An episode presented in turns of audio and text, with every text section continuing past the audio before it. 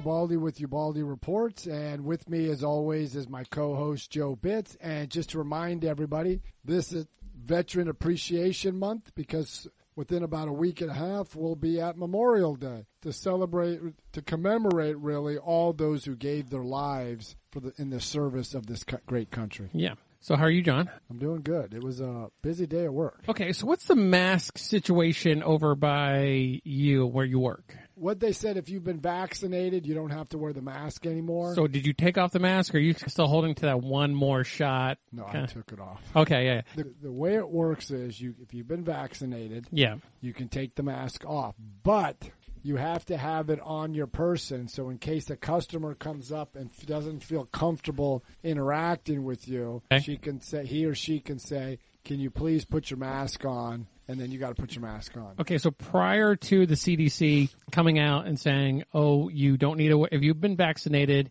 and you don't have to wear a mask indoors and in public or inside or outside," and I'm like, "Okay, cool," because I got the vaccine, or I tell people that, and because I don't think I'm a direct threat. If anything, I honestly believe I had it, but I was asymptomatic because that usually goes around. But see, the thing is with the CDC, what the CDC said, and they've been knowing this for months, you can't get it, or the rate of infection outside is so minuscule, and you work outside. So why the hell do you need to wear a mask? Yeah. Considering that I work at a federal job and it's a federal building, they outside delivering mail. But while I'm inside, they still when you're stupid inside. Stupid executive order that Gramps wanted to go sign in the first year. Our first day, him being in office, but that he violated himself. Yeah, because I'm sorry. If the White House is a federal building, technically, if he lives in the White House, he has to wear a mask all the time. But he didn't wear it there. It was another event he went to in a federal building. He didn't have a mask on. Yeah. So I kind of noticed a few things. Aaron and I went to a restaurant, and we see a bunch of people without masks, and we see some of the staff with or without. And we just happened to casually ask, "Hey, what's going on?" Or no, we saw a sign that says, "Hey, we're not telling our employees to wear masks. If you would like them to wear masks, you can ask them." That's the policy at Chick-fil-A. Okay. Now, and I was like, "Oh, all right, cool." So a couple days later, I go to a steakhouse. It's just like one of the Florida steakhouses, and I forgot my mask. I was like, "Oh, crap." So I go to the hostess. I said, "Hey, do you guys have a mask that I can use?" And she goes, "Don't worry about it. Only the staff needs to wear a mask." And this is before the CDC came out to say, "Hey, blah, blah, blah, blah, blah," because that's all I hear from when the CDC talks. Florida's been wide open. I don't think, the only reason why I wear a mask is because I don't want someone to say something to me, and I just do it out of courtesy. Well, the question is, I think by this point, everybody's just so tired of wearing a mask. They don't care if they're not going to ask anybody, "Are you vaccinated?" If someone came up to me, "Are you vaccinated?" And he goes, "What are you, the vaccine police?" Yeah. I'm not telling you. I think maybe the area that I'm in, there's a little bit of woke culture. Your government, it's all woke in the government. But more like the area I was working in. So I go to Panera and everybody's got a mask unless they're sitting down. And I was like, okay. But I wasn't wearing a mask, but nobody said anything to me. However, well, Joe, there's a fine line there, too. Let's just look at it this way. Who's going to say something to you? You got a bald head. You look like you're in the military. You got tattoos all over your body. Who in their right mind is going to say, "Excuse me, sir"? But if they asked, I would put it on. Yeah. But to them, they just look at you like, okay, this guy's going to go off. And. But if there's something I learned, have you ever seen the movie Fight Club? Yeah, with Brad Pitt. Yeah, yeah. So there was one thing in there, maybe people just casually miss, is that people at the most point of their lives avoid confrontation. So they could see something that is not right or something that they look sideways at, but they're not going to say anything because they're thinking somebody else will say something, but it just leads into a whole avoiding confrontation. So I remember one time we went to Grimaldi's. I said, "Don't wear your mask unless they tell you to." And then I'm like, because the people don't bother, if it doesn't bother, and you're like, okay. You walk in there. As soon as you walk in there, like, "Hey, sir, can you put your mask on?" I think now everybody is so sick of this. Yeah. They're like, whatever. I went to CVS, and I'm looking around, and the employees don't have a mask. So I've been carrying a mask with me in case someone asks me to put it on. But I look around the area and I'm like, okay. So I go in there, I get a few things, I'm on my way back, and this lady comes up to me. She goes, and I thought she said, "Are you vaccinated? What any business of that is yours?" And of course I would respond with yes. But she said, what she really said is, if I am vaccinated, do I need to wear a mask? That's where it goes back and forth. Yeah. I don't know if the CDC or somebody said, if you're vaccinated, you don't have to wear a mask. Yeah. Then the White House says, even if you're vaccinated, you should wear a mask. That defeats the whole purpose of vaccinations. And also following the guidelines or following the doctors that are the ones that determine. That's the problem, what's going on in this country, is you have the institutions. Like all last year, you had your dueling doctors. Yeah. Now, all of a sudden, Trump's not there, and it's still the same thing. Some doctors say you're fine. Some doctors say you're not. Mm-hmm. Dr. Fauci, he's been all over the map on this since the beginning. This lady, after she asked me, I go, no, just go in there. Hey, if anything, just bring your mask. She was willing to show her card. Like, I'm not showing crap. Yeah. You're not the vaccine police. You're vaccinated. You go, who the hell are you? No. If a business owner asked me, then I said, yeah, I'm vaccinated. If you like, I'll put my mask on, because they can tell you how they run their business. But if they want to see documentation. I'm not showing them. No. This isn't friggin' Russia where I got to show you my papers to move around. I'm not doing that. I wholeheartedly agree. However, our great governor also put something in there that businesses can't ask you. Yeah, and they shouldn't ask you. I really think there's going to be a wave of lawsuits coming up eventually with employers asking to verify if the employee's been vaccinated. Because that's a big breach of HIPAA. It is, but it's also privacy and all this other stuff. Who are you to ask me if I've been vaccinated or not? But she was actually, I think it was her first time going into a building without a mask on. And she was like, she seemed like she was nervous, but I was like, look, lady. But going back to what you said about businesses asking their employees if you've been vaccinated, the reason they would lose that lawsuit, all you have to do is, do you ask your employees if they've been vaccinated for measles, chickenpox, or any of the other childhood diseases?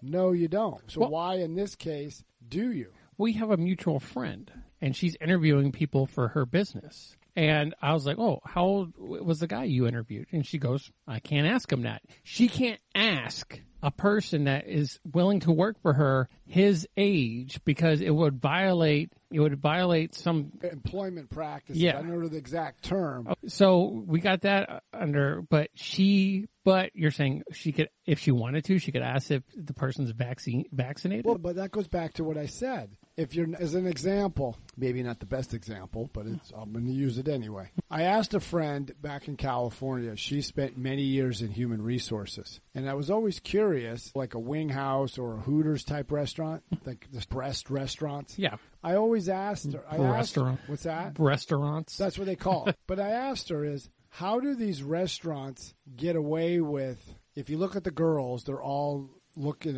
size, whatever. Except for Hooters. Yeah, whatever. But they all look at a certain size. Yeah. So I asked her, how do they get around that? The way they get around it is in their documentation that says, let's say you have to fit into a small. Yeah.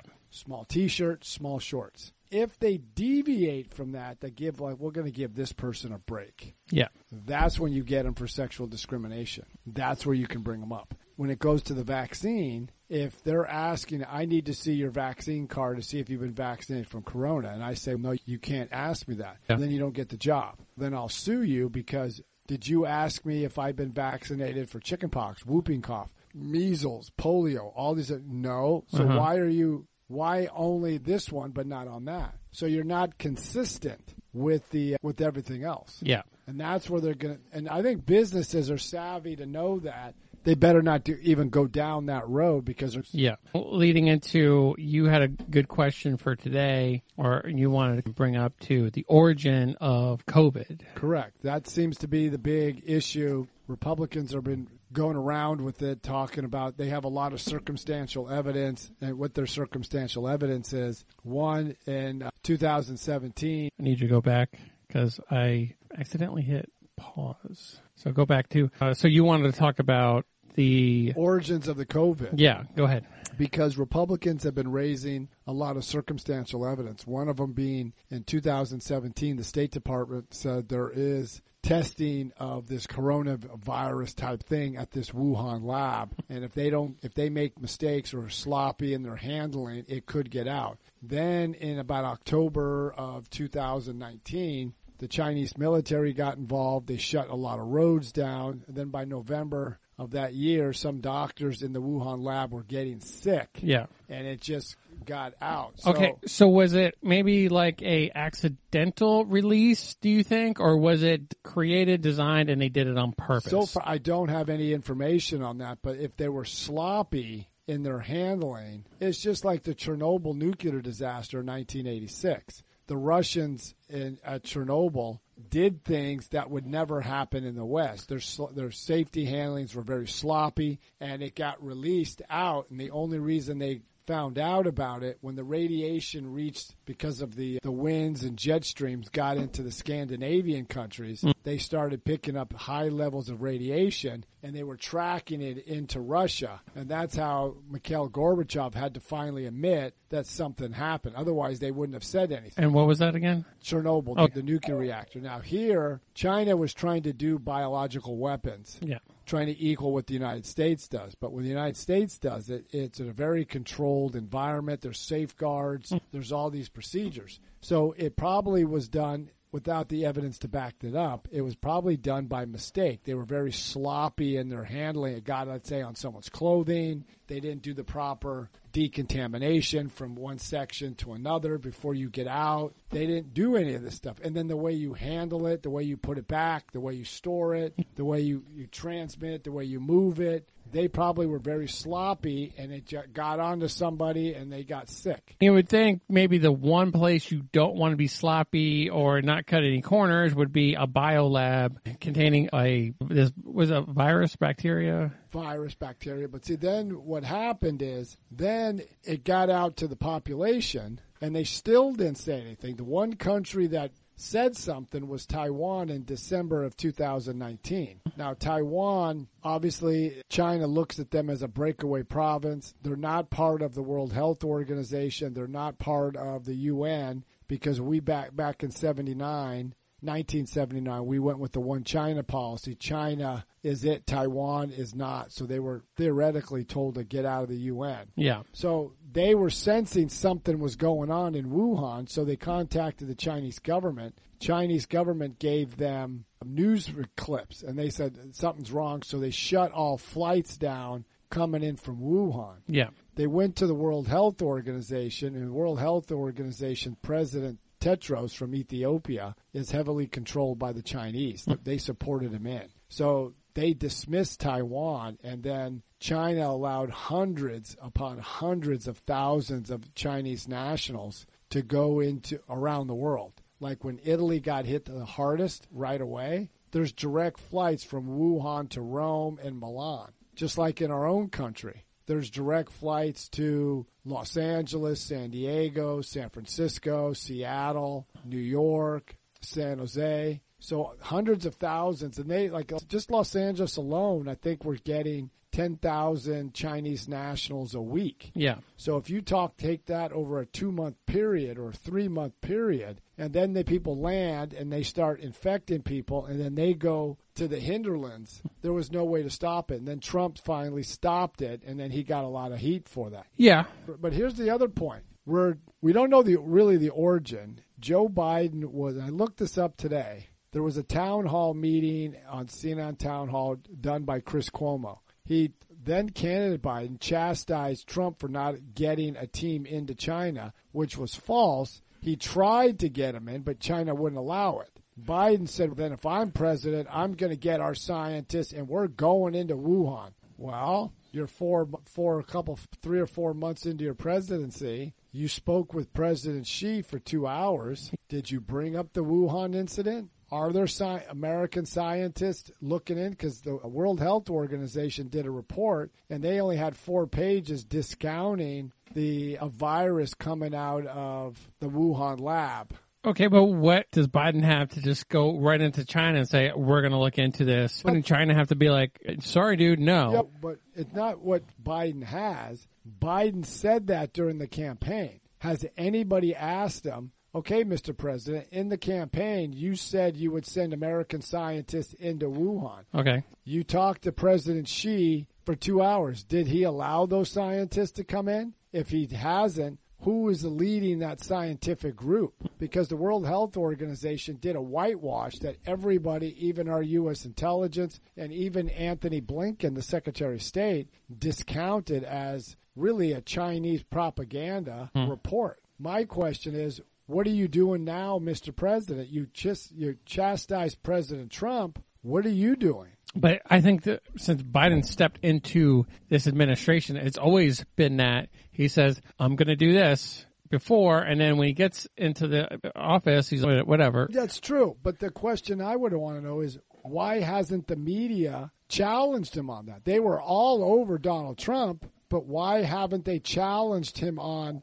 did you send a scientific team into Wuhan? I don't know. I think that might be the least of their worries, because as it goes on, as we were talking about earlier, this mask policy is going to go away. The vaccinations are probably going to decline. The numbers for COVID symptom or COVID cases and deaths are on the decline as well. So once that disappears, what reason do they have to go back? The point is, for the media, they covered for Joe Biden during the campaign. They didn't ask him any tough questions. Mm-hmm. And when they did, Joy Reid asked him in July of 2020, what would you do different with the coronavirus? Yeah. So he lays out six different items, but Joy Reid never asked him. He goes, Mr. Vice President, everything you said, Donald Trump has either done it or currently doing it. So we need to know, because we had SARS, we had MERS, we had all these other things. Are we going to wait for the next virus to come out of China? And are they going to blow it up like they did with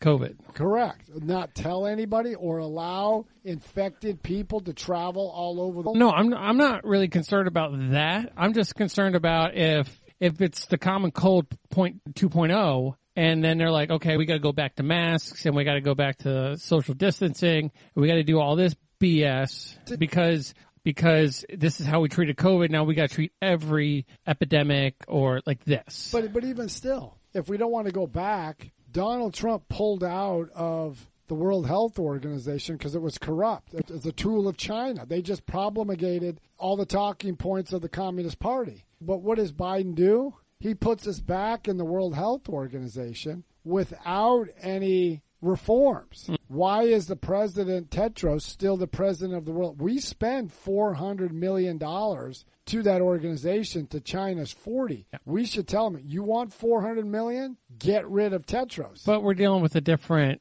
party here, and they're just handing out money willy-nilly. And that's the point. And I would like to know is why haven't the Biden administration challenged the World Health Organization? So I mean, think about this, Joe. We've lost over 500,000 Americans. More Americans died by the coronavirus than Vietnam, Korea, and World War II combined. And they even think that all the wars in the 20th century for the United States. World War I, we lost about 116,000. World War II, we lost about over 410,000. Vietnam, we lost 55,000. Korea, 52. So all those wars combined, more people died from the coronavirus. And we're not going to press China on what happened, how did this get out? Why didn't you say anything? So it leads me into my next topic was about, so I talked to you earlier about, does a president have a grace period? And being in the military, if you're assuming a role, like if I'm going to be a fire team leader, a squad leader, a platoon, even like in that role,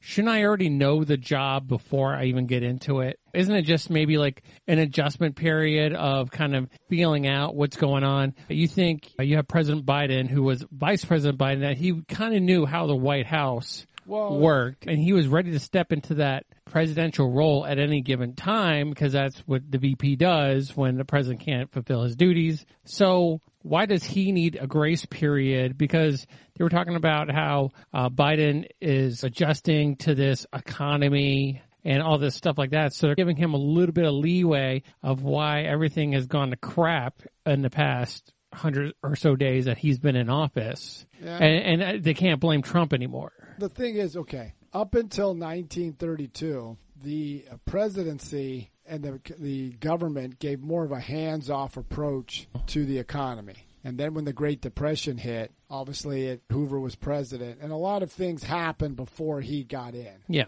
But when Roosevelt got elected, he did so much in the first 100 days that they use that as a benchmark for every president who comes in after him. Yeah. You got the first – what did you do in the first 100 days? Mm. So you're right. There is a grace period to get your feet wet, get your cabinet in. President Biden was vice president for 8 years, and then he was a senator for about 36 years. Yeah. So he knew the inner workings probably far more than any president we've had. And I think he should be able to step up into the captain's chair like no problem. Well, because he knew not just – forget right now for him being a vice president. He was a senator for 36 years. He saw presidents come and go. He's been to the White House numerous times. He knows the inner workings of the federal government because he had to deal with it as a U.S. senator. And then as a vice president, he was there during the transition from President-elect Obama to President Obama, and he was there for every significant issue that President Obama faced. Yeah.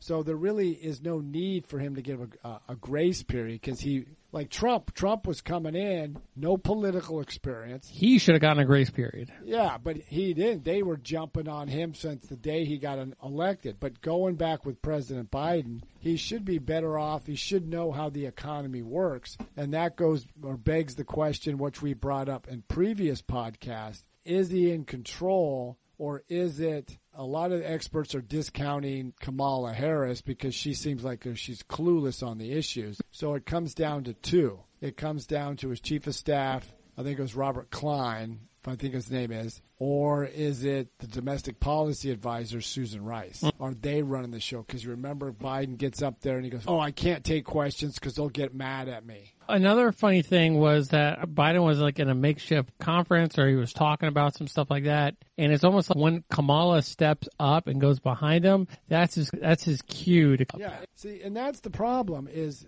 Joe Biden has only held one press conference, and that was at the end of March. Yeah. And they asked only 10 questions. That was all he was allowed. And he prescribed to – they didn't challenge him on anything. And think about this last couple of weeks. We had a very dismal job report that was the worst job report in a couple generations. You had the CPI, the Consumer Price Index, jump for the highest level in decades. Inflation has gone up on all commodities. You have a president who's dismissing the fact that the reason why people aren't working is because they get more on unemployment. And then you still have the federal government reporting that there's 8.1 million jobs. Mm-hmm. This is from the Bureau of Labor Statistics. But employers can't find workers because no one wants to work. I work at Chick-fil-A. Yeah. We had a couple of people just walk off the job. That seems like a daily occurrence. It's hard to get people to come in and work when the federal government gives you money and the state gives you money. I think that's going to put people at a disadvantage later on because eventually those employment benefits are going to run out. And when they do, the jobs that they thought were open are going to be filled. And then they're going to lose their skills. Yeah. Now, I think, and I don't have any evidence to back this up. I only have historical precedent to go off of. They mm-hmm. did the same thing in the 2008-09 recession when President Obama they had state unemployment. Then they had federal unemployment. That ran for almost his entire 4 years, first 4 years. So I think what they're going to do come July, August, they'll rumble around in July, but come August, by the end of August, they're going to extend it. I want to put money on that. I don't think they will. I think the progressives are going to push Joe Biden to extend it. To what? To have a communistic society? Well, if you look at some of the things that President Biden is proposing, it's like your wife was talking about earlier, the child tax credit. Yeah. All these social programs, cradle to grave. We want free college. We want free this. We want the wealthy to pay for everything. Yeah. Remember, minus the politics, Hugo Chavez came into Venezuela that way. He came in and promised to the poor, oh, everything's going to be free. These guys are going to pay for it. And you took from the wealthy to give to the poor. The poor became poorer, and the wealthy dropped. And now you see the problem with hyperinflation in that country. Yeah, and with anything like a third world country like that, when a dictator or a person that is the leader, the only person getting rich when he takes from the rich is him. Well, exactly. But even in the United States, it doesn't work. Look at California. California is one of the wealthiest states in the union, but it's also the poorest. All their pro-poor programs have made the poor less fluent. Their economic viability has plummeted. We propose a lot of topics, and we really like to get the listeners' input, especially on some new topics, maybe some things we don't see in the news all the time. And if they do want to do that, how can they? They can do that. We'd like to hear from our listeners, just like we had one listener when we interviewed Lance Christensen. We're talking about education, and she wanted a question answered, and we answered that to our experts. So if you want to ask a question or you want a topic you want us to debate or discuss, go to ubaldireports@gmail.com. That's ubaldireports@gmail.com. Go to Twitter, Facebook, and Instagram. Type in Ubaldi Reports. Or if you go to Ubaldi Reports, go to Ubaldi Reports group. Leave some messages there. But we would love to hear from you. And we're eventually going to fix our live streaming. And then, Joe, tell our listeners what we're also going to be doing. Yeah, we're going to have a Patreon where you guys can help contribute to the show. We would really like that. That way, John can get out of Chick-fil-A, and I don't have to work for the government anymore. And then we can do a better show, and what eventually we want to do is we want to do a video vlog, so we have our own YouTube channel.